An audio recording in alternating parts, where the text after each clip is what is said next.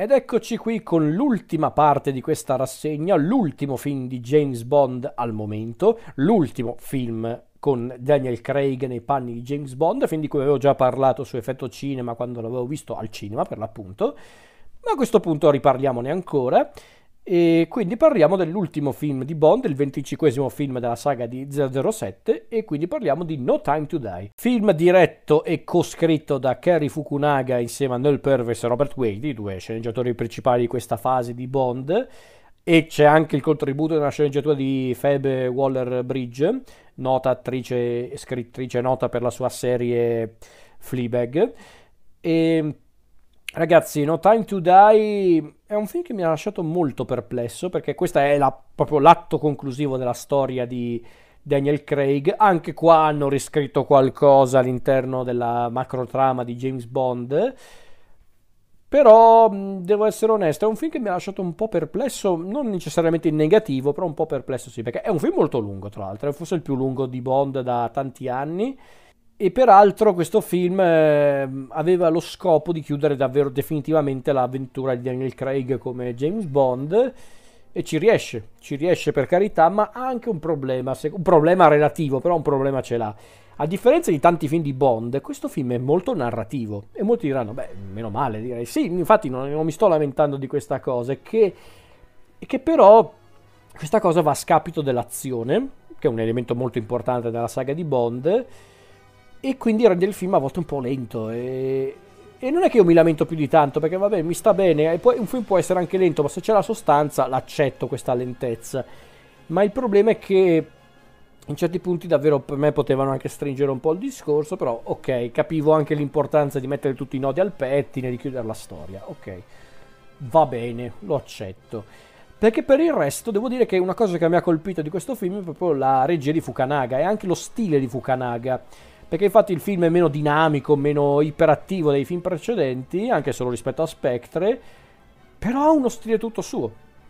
E questa cosa la riconosco, per la stile di Fukunaga, la fotografia di Linus Sangren, eh, gli effetti speciali, le musiche di Hans Zimmer, insomma io ci vedo tanto di James Bond ma anche con un'ottica diversa, anche il fatto che la storia inizia con questo prologo dalle tinte quasi horror con l'ingresso del cattivo di turno, ovvero Lucifer Safin, che tra l'altro è un nome e un programma, Lucifer, cioè, perché non chiamarlo direttamente Satana, visto che già che c'eravate, vabbè, Lucifer Safin, interpretato da Rami Malek, con questo prologo dove mm, vediamo appunto uno dei ricordi più traumatici della storia di Madeline, Madeline Swan, il personaggio della Seydoux. Ecco, devo dire che lì mi aveva colpito questa cosa mm, questo prologo molto strano per gli standard di Bond, ma molto efficace, molto d'effetto. Al cinema rendeva magnificamente questa sequenza. Come dicevo, però, purtroppo, se nella prima parte un po' di azione c'è, con tutta la parte di Matera, l'avventura cubana, dove c'è una delle Bond girl eh, di turno, ovvero Paloma, il personaggio della bellissima Ana de Armas. Eh, insomma, ci sono le scene d'azione, per carità, anche ben, ben servite, perché Fukunaga è uno che sa il fatto suo in ambito registico, però poi c'è tanta narrazione, c'è tanta storia in, in questo film, perché ti deve spiegare il segreto di Madeline, le sue legame con il cattivo appunto Safin,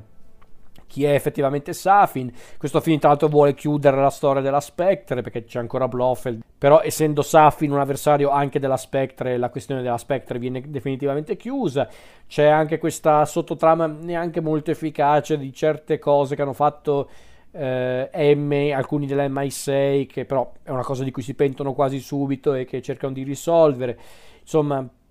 su quell'aspetto potevano forse osare leggermente di più, però capisco anche che hanno voluto dare più importanza all'ultima storia, all'ultima avventura di Bond, riuscendoci anche secondo me.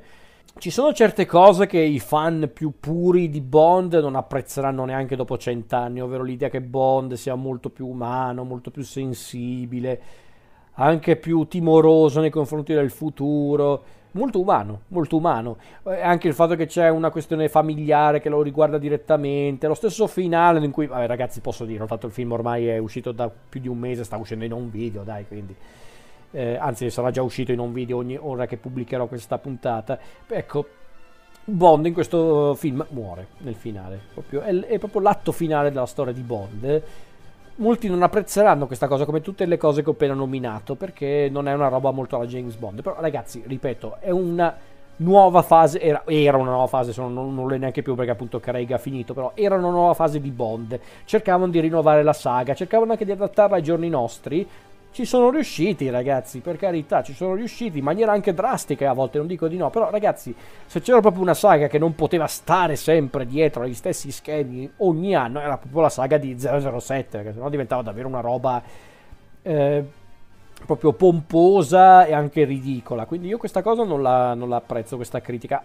Condivido piuttosto le critiche che riguardano certe scene d'azione ridotte all'osso, il ritmo molto lento in realtà anche certe cose che non vengono mai sviluppate del tutto ma anche lì mm, è anche un discorso un po' relativo all'ultimo film quindi è ovvio che certe cose non sono mai del tutto approfondite sono approfondito al punto giusto. Però l'idea anche proprio di una storia finale, di una storia conclusiva, io l'ho sentita. Il fatto che Bond si debba mettere a confronto con tutti i suoi affetti, Moni Penny, M, Tanner, Q, eh, anche Felix Slater, torna Felix Slater e ci lascia per sempre. Ciao Felix, però vabbè, Insomma, tutte queste cose io le apprezzo, ti fanno capire proprio che questa è davvero l'avventura finale di Bond, l'avventura in cui lui dovrà davvero compiere il sacrificio finale, che ripeto è una cosa che non sembra centrare una, una fava con James Bond, e di fatto lo è per carità, però è, è, è bella come cosa, ma anche l'ultimo confronto con Blofeld in prigione è molto intenso, perché ti fa capire proprio quanto Bond abbia sacrificato, quanto Bond abbia perso in tutti questi anni e nonostante ciò decide sempre di fare la cosa giusta per l'Inghilterra, per il mondo, ma anche per, per aiutare i suoi, i suoi, cari, le persone che ama. Non è una cosa così sbagliata, secondo me, da affrontare. Per quanto riguarda il film in sé, ripeto, la tecnica è eccellente, ha uno stile molto particolare, ma io lo considero un punto a suo favore. I personaggi nuovi di per sé funzionano perché, vabbè, non è che sono tantissimi personaggi nuovi, però per esempio il personaggio di Paloma di Anna de Armas appare poco, ma mi è rimasta impresso sin da subito perché Anna de Armas è una delle donne più belle del mondo, ma poi il personaggio è simpatico, molto dinamico. Rivedere tutti i personaggi di questa saga, quindi Ralph Fiennes, Ben Whishaw, Naomi Harris, Jeffrey Wright, ehm, Rory Kinnear, insomma è stato molto bello. I personaggi che mi hanno lasciato un po' perplesso, ma non necessariamente in negativo, sono i personaggi di Rami Malek, appunto il cattivo di turno, Safin, e Nomi, il personaggio di Lashana Lynch, che è la nuova 007 in questo film. Allora, Lashana Lynch, il personaggio di Lashana Lynch non è che non mi è piaciuto in realtà. In realtà il personaggio mi stava anche bene, un po' odioso in certi punti, però forse era anche quella una cosa voluta, doveva essere il personaggio odioso perché era il giovane che guardava Craig come un derelitto, quindi poi piano piano diventano alleati, si arrivano a rispettarsi a vicenda. Detto questo, non lo so neanche quanto era utile questo personaggio, quello di Nomi, perché io sospetto che il personaggio sia stato inserito per fare il passaggio a testimone. Siccome il prossimo, Daniel, il prossimo 007 sarà proprio lei. E è una cosa molto drastica eh, per gli standard di Bond, però chissà, potrebbe essere anche un ottimo spunto. Però mi puzza un po', però ok, però il personaggio di per sé non è pessimo, funziona. Il personaggio invece di Safin, il cattivo, Rami Malek lui mi piace perché Rami Malek è bravo, l'estetica del cattivo mi piace, questo cattivo molto, molto grottesco ma neanche troppo. È un po' un peccato che un personaggio così potente, così anche ambizioso e pericoloso venga introdotto proprio nell'ultimo film, da una parte. Non è che io volevo il personaggio di Safin sin da subito, doveva essere però il il, ehm, il, personaggio proprio che doveva destabilizzare una volta per tutte Bond, cosa che in effetti fa anche, che a differenza di altri cattivi del, della saga di Craig, Safin è l'unico che viene ucciso effettivamente da Bond insieme a Silva. Guarda caso i due personaggi che hanno segnato di più la vita di Bond. Perché eh, se ci pensate, la Chiffre, Green, lo stesso Blofeld non li ammazza Bond, eh, non li ammazza Bond. Quindi è interessante questa cosa. Safin è un personaggio interessante perché non è un cattivo di per sé sopra le righe, anzi male che lo rende molto sinistro, molto inquietante, anche molto disumano. E poi le sue intenzioni sono anche chiare, peraltro anche un cattivo che sembra ricordare tanto il Dottor No, guarda caso il primissimo cattivo della saga cinematografica. In certi punti ricorda un po' anche certi elementi dei cattivi di Roger Moore, in certi punti ricorda un po' Hugo Drax di, di mm, Moonraker. Certo, le sue motivazioni sono un po' più concrete, il suo piano di sterminio è simile a quello di Drax, ma forse un po' più contestualizzato all'età contemporanea. È un cattivo interessante, secondo me è efficace, ripeto, non è uno dei più memorabili, ma ripeto, era anche il cattivo che doveva praticamente portare Bond all'estremo, quindi non è che poteva avere una grande esplorazione, però tutto sommato funziona. Funziona perché è proprio la minaccia finale utile a portare Bond a rivivere tutti i suoi fallimenti, i suoi successi e portarlo quindi alla fase finale della sua esistenza e della sua missione. Quindi questa cosa non mi è dispiaciuta. Detto questo, quindi No Time to Die è un ottimo film di Bond, forse ottimo no, forse è un film anche troppo temerario in tante cose per essere apprezzato dai fan puristi e anche da quelli non puristi, a dire il vero. Però io ho apprezzato il tentativo, l'ho apprezzato, mi sembra anche riuscito ed è un'ottima conclusione della, dell'avventura di Daniel Craig nei panni di James Bond se Spectre secondo me era già un finale buono, questo film è un finale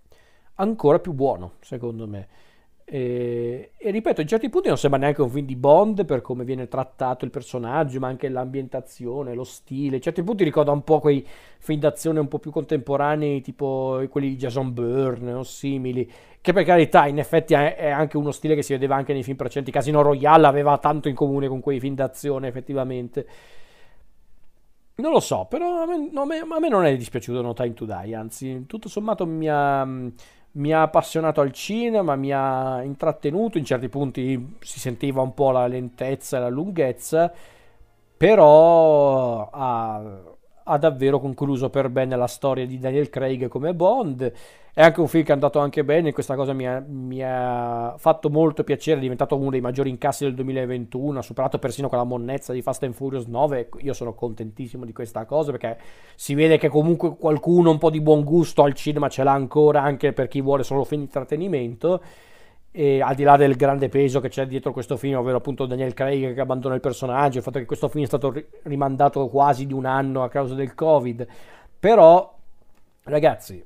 è una grande conclusione. Se l'intero franchise di Bond finisse qui, a me non dispiacerebbe, onestamente, perché potrebbe anche essere ora di chiudere con Bond, onestamente. Perché l'idea del, del nuovo filone di James Bond con Naomi, appunto, la Bond Girl che diventa effettivamente la Bond protagonista, non è che a me dispiace più di tanto, nel senso può anche andare per carità, però a parte che mi sembra una scelta dettata più da